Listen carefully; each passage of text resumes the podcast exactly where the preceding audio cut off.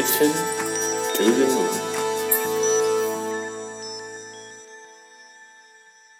สวัสดีครับยินดีต้อนรับเข้าสู่ Mission to the Moon Podcast เอพิโซดที่สองร้อยหกสิบเก้านะครับคุณอยู่กับประวิทย์ หาญอุตสาหะครับ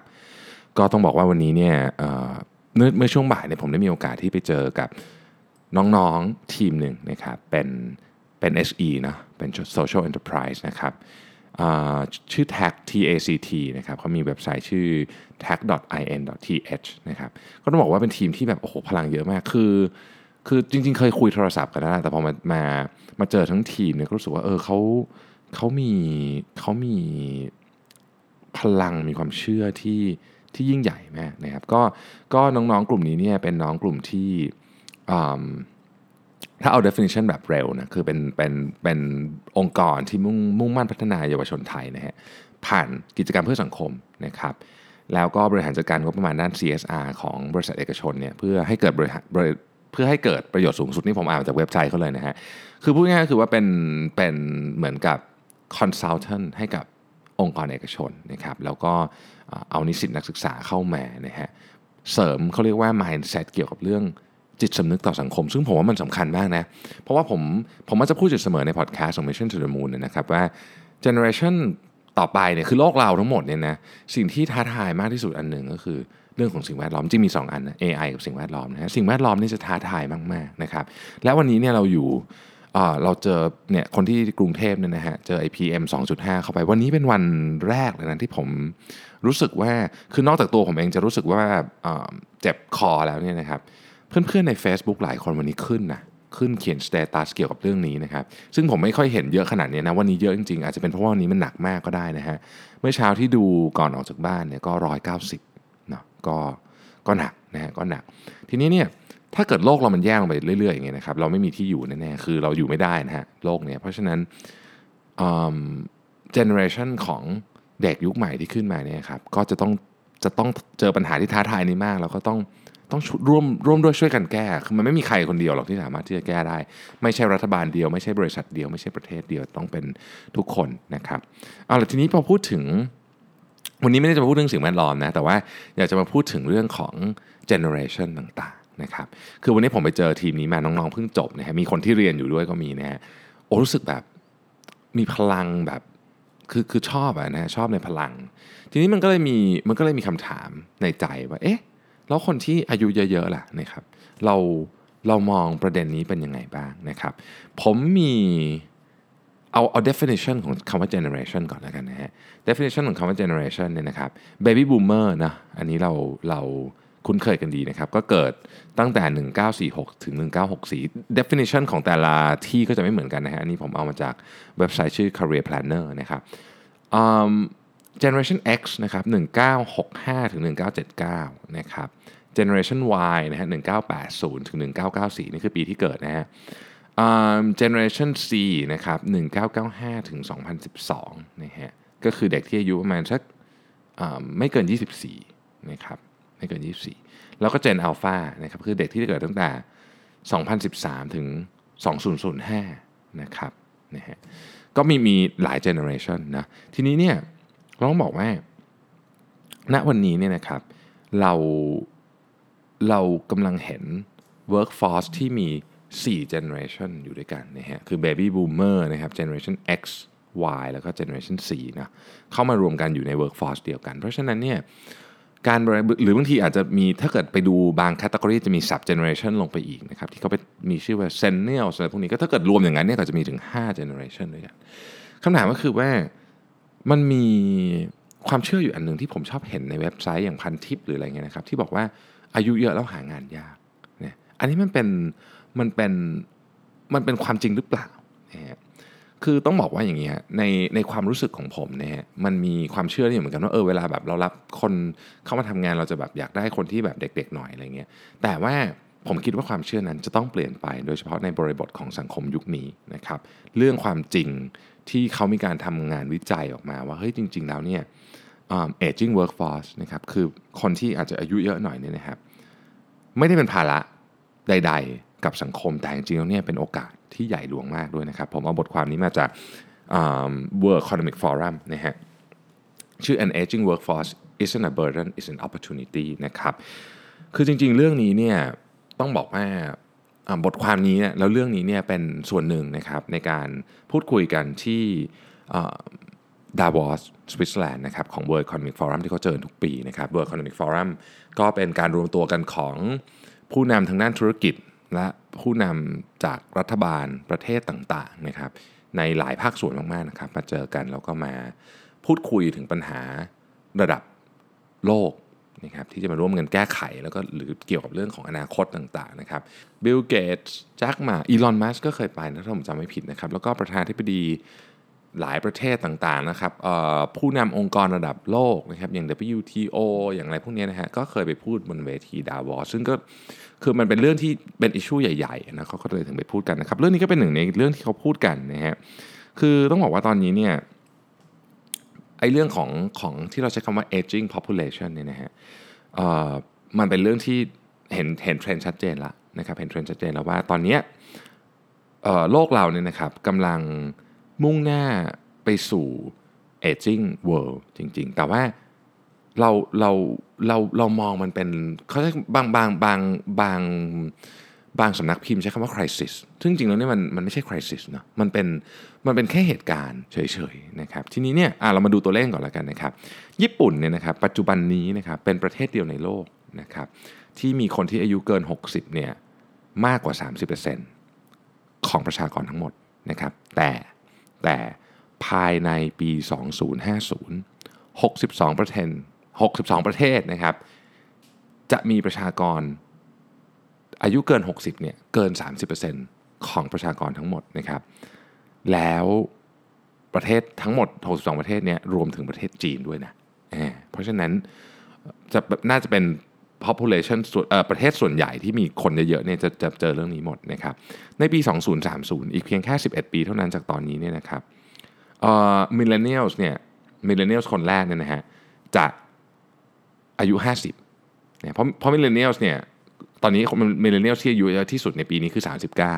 นะครับเพราะฉะนั้นมิลเลนเนียลคนแรกเนี่ยอีกสิบเอ็ดปีต่อจากนี้จะอายุห้าสิบนะครับ Gen X เอ่อคนที่อายุเยอะที่สุดของ Gen X ตอนนี้จะอายุหกสิบห้านะครับแล้ว Baby Boomer เนี่ยนะครับก็จะอายุเยอะที่สุดของ Generation Baby Boomer เนี่ยจะอายุแปดสิบห้านะครับเพราะฉะนั้นเนี่ยก็จะเห็นว่าเฮ้ยสมมุติว่าเราพูดถึงคำว่าGen Y เนี่ยยังรู้สึกว่าค่อนข้างเด็กถูกไหมฮะแต่อีกสิบเอ็ดปีสองพันสามสิบเนี่ย Gen Y จะจะอายุห้าสิบแล้วนะนั่นคือ Gen Y ที่อายุยาวที่สุดของ Gen Y นะทีนี้เวลาคนอายุยาวยาวนานขึ้นนะครับมันก็จะมีประเด็นนะมันก็จะมีประเด็นว่าเอ๊ะเราจะเราจะทำยังไงให้ชีวิตที่ยาวนานขึ้นเนี่ยมันมีมีความหมายได้นะครับคนที่รู้สึกว่าตัวเองมีความหมายในชีวิตเนี่ยมันก็จะมีอยู่สามประเด็นด้วยกันหลักๆนะครับหนึ่ง productive นะ productive ไม่ว่าจะเป็นการทำอะไรก็ตามเนี่ยนะครับเป็นคนที่ productive อันที่สองก็คือ contribute to society ก็คือมีการคืนอะไรให้กับสังคมทำอะไรดีๆกับสังคมนะครับอันที่สามคือ continue to learn นะอืมแล้วมันมีสามประเด็นนี้นะครับดังนั้นนี่ต้องบอกว่าสามประเด็นนี้ productive นะครับcontribute to society และ continue to learn เนี่ยสำหรับคนส่วนมากเนี่ยมันหมายถึงการทำงานต่อไปเรื่อยๆนะครับดังนั้นต้องบอกว่าเรื่องของวิธีคิดเรื่องของการเกษียณอายุเนี่ยอาจจะเปลี่ยนไปเยอะอาจจะเปลี่ยนไปเยอะนะครับแล้วก็จะเราจะเห็นคนจำนวนมากเนี่ยนะครับที่จะทำงานผ่านช่วงเวลาที่เป็นการเกษียณอายุปกติคือหกสิบปีเนี่ยไปกันอีกเยอะนะครับและคนเหล่านี้เนี่ยก็ยังสามารถทำงานได้เป็นอย่างดีนะครับแล้วก็จะสามารถเป็นฟันเฟืองสำคัญในการขับเคลื่อนสังคมและเศรษฐกิจด้วยนะฮะในสหรัฐอเมริกาเนี่ยนะครับ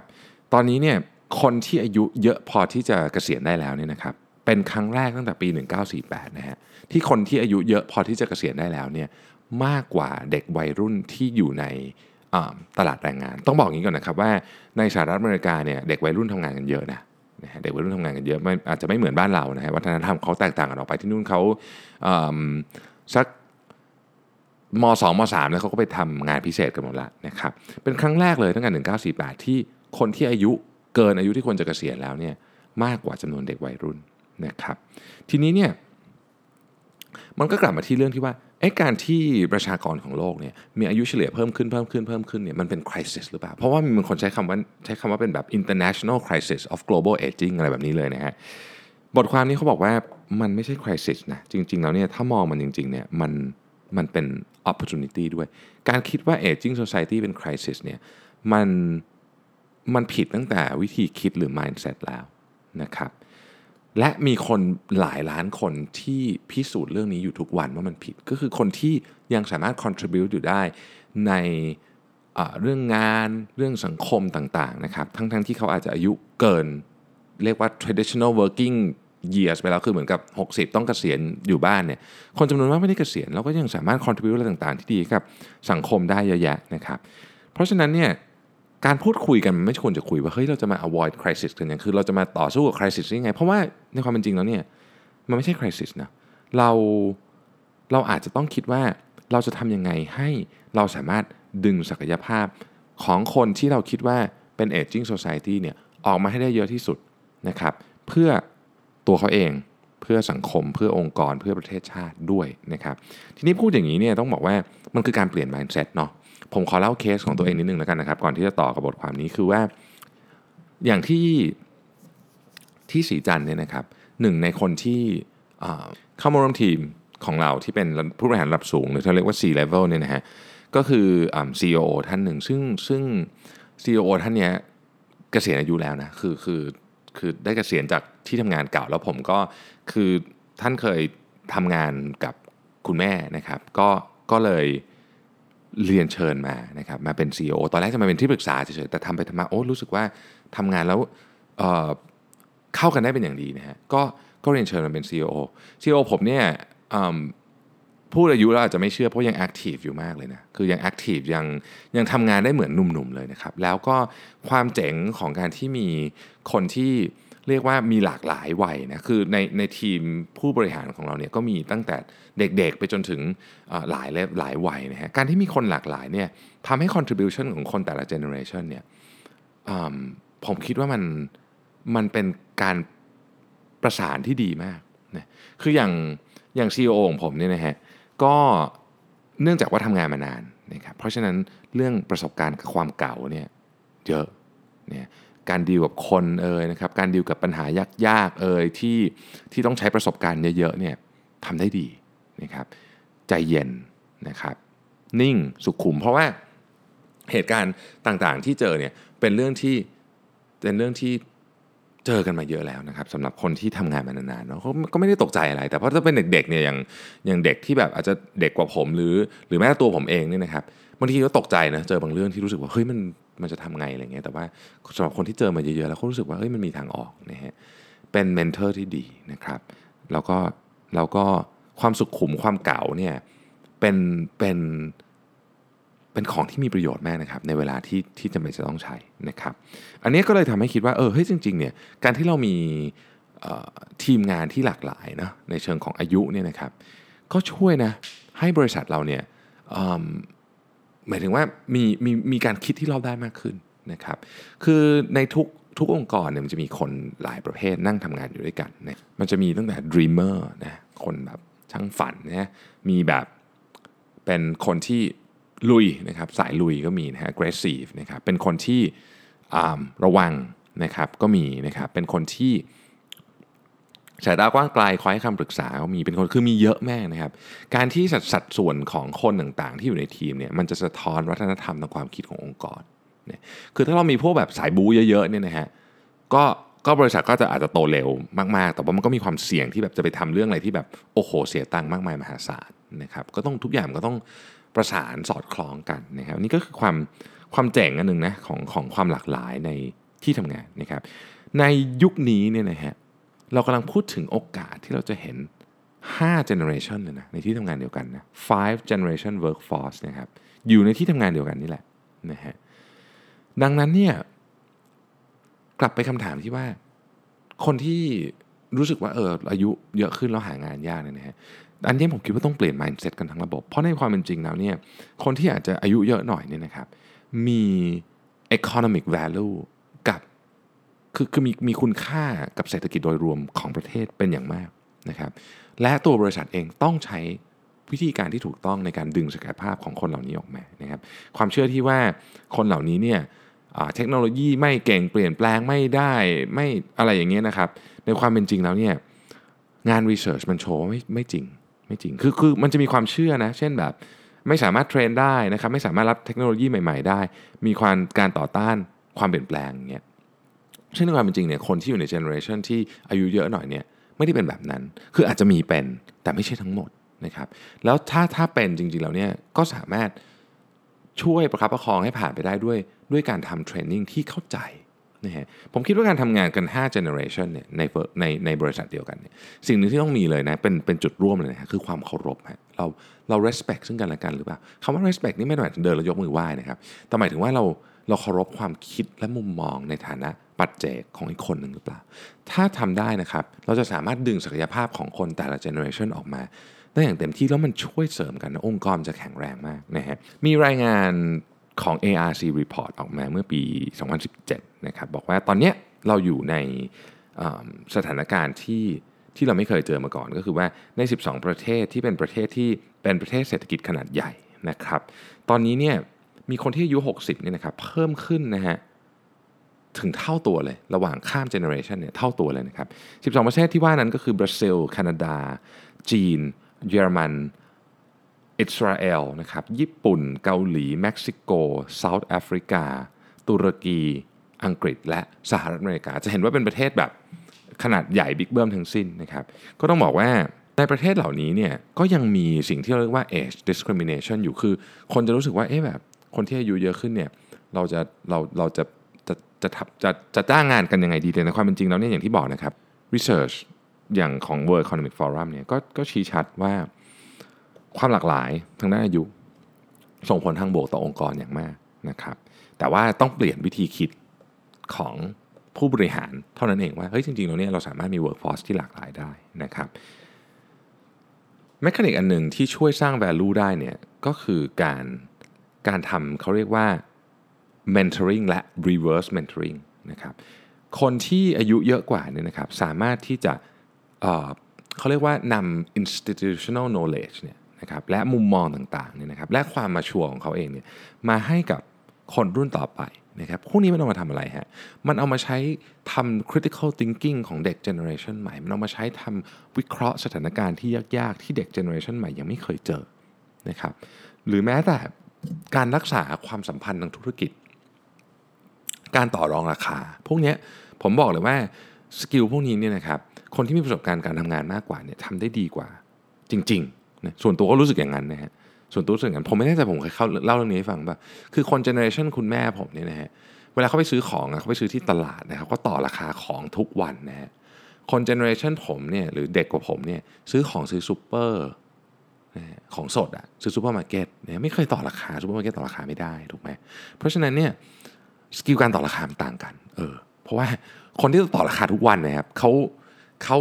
การต่อราคามันเป็นศาสตร์นะเออเพราะฉะนั้นคนที่เขาทำทุกวันนะเขาก็ต้องเคยชินกับเรื่องนี้มากกว่าอยู่แล้วนะครับนี่เป็นเรื่องธรรมดานะมันมีตัวเลขอันหนึ่งจาก Aon Hewitt นะครับบอกว่าคนที่อายุห้าสิบขึ้นไปเนี่ยนะครับเป็นเซกเมนต์ที่มี engagement สูงที่สุดเทียบกับทุก generation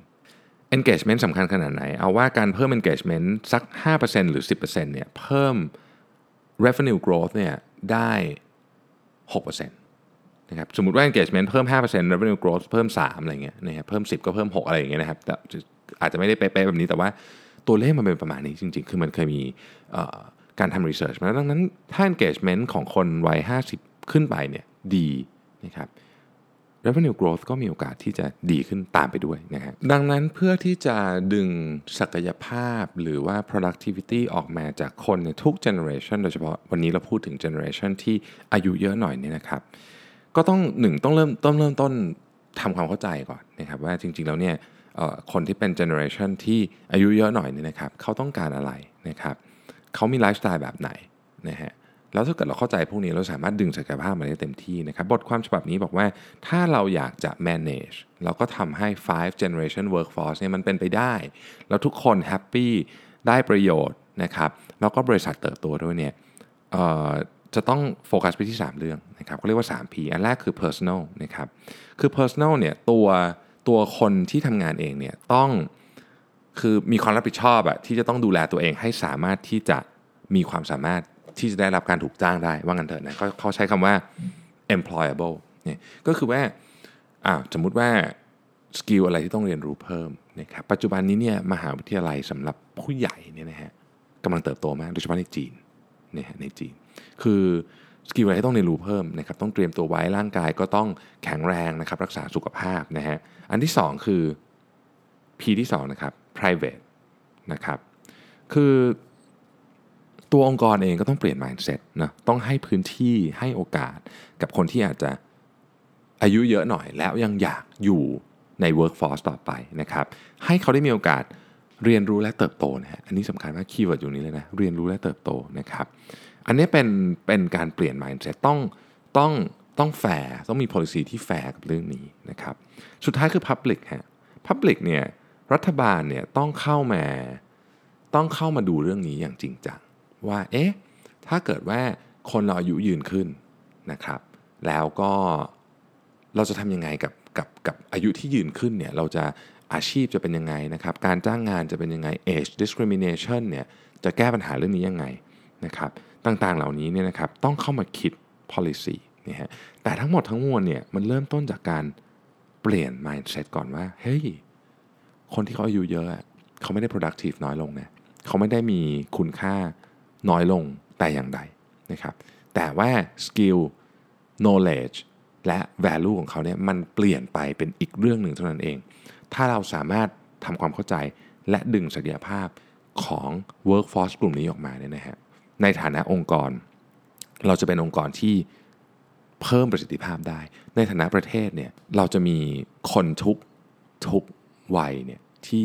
มีความสุขดูแลตัวเองได้นะครับ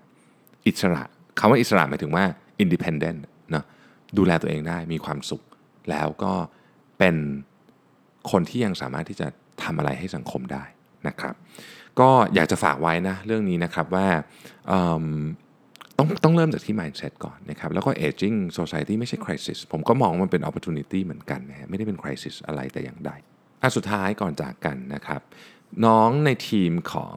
ที เอ ซี เนี่ยนะฮะเดี๋ยวผมจะเชิญน้อง ซี อี โอ นะครับของ ที เอ ซี เนี่ยมาพูดคุยกันใน Mission to the Moon Podcast อยากให้ฟังจริงๆว่าเด็ก generation ใหม่เนี่ยเขามีความคิดความอ่านที่แบบโอ้โหเจ๋งมากผมฟังแล้วแบบผมอึ้งๆนะว่าทำไมตอนผมเรียนผมถึงคิดอะไรแบบนี้ไม่ออกเลยนะฮะห่างไกลมากคนละเรื่องเลยนะต้องดูคนละชั้นเลยดีกว่านะครับก็เดี๋ยวจะเชิญมาพูดคุยกันนะครับว่าเอ๊ะน้องเขามีไอเดียอะไรที่อยากจะเรียกว่ามิชชั่นยิ่งใหญ่มากอะคือแบบโอ้โหมิชชั่นยิ่งใหญ่มากแล้วก็เอาคนที่คิดเหมือนๆกันมาทำงานด้วยกันได้นะครับกำลังนัดวันอยู่นะครับเดี๋ยวเดี๋ยวจะคอนเฟิร์มวันอีกทีนึงแต่ว่าคิดว่าน่าจะเป็นประมาณสัปดาห์หน้านะครับใครที่สนใจนะครับขออนุญาตเข้าไปในเว็บนะฮะ แท็ก ดอท ไอ เอ็น ดอท ที เอช นะครับลองเข้าไปดูเขาทำอะไรบ้างเขามีโปรเจกต์ต่างๆอะไรบ้างเสร็จแล้วเนี่ยฝากคำถามไว้นะฮะเดี๋ยววันที่อาทิตย์หน้าเนี่ยนะฮะผมได้มีโอกาสสัมภาษณ์น้องเขาเนี่ยก็จะเอาคำถามของท่านผู้ฟังนะครับมาถามนะฮะเพื่อเราจะมีการแลกเปลี่ยนไอเดียเจ๋งๆกันนะครับน้องทีมนี้เก่งมากอยากให้ถามกันเข้ามาเยอะๆนะครับโอเคสำหรับวันนี้ขอบคุณมากนะครับที่ติดตาม Mission to the Moon Podcast และช่วงนี้ดูแลสุขภาพด้วยนะครับสำหรับท่านที่อยู่ที่กรุงเทพเนี่ยอากาศแย่จริงๆนะครับวันนี้เป็นวันที่ผมรู้สึกว่าหนักมากๆนะครับก็ดูแลสุขภาพด้วยถ้าจำเป็นจะต้องอยู่เอาดอยเยอะๆอย่าลืมซื้อหน้ากากนะครับหน้ากากก็ไม่ใช่หน้ากากอะไรก็ได้นะครับต้องเป็นหน้ากากที่เป็นกันฝุ่น พี เอ็ม สองจุดห้า ได้นะครับขอบคุณมากที่ติดตามครับแล้วพรุ่งนี้เราพบกันใหม่ครับสวัสดีครับ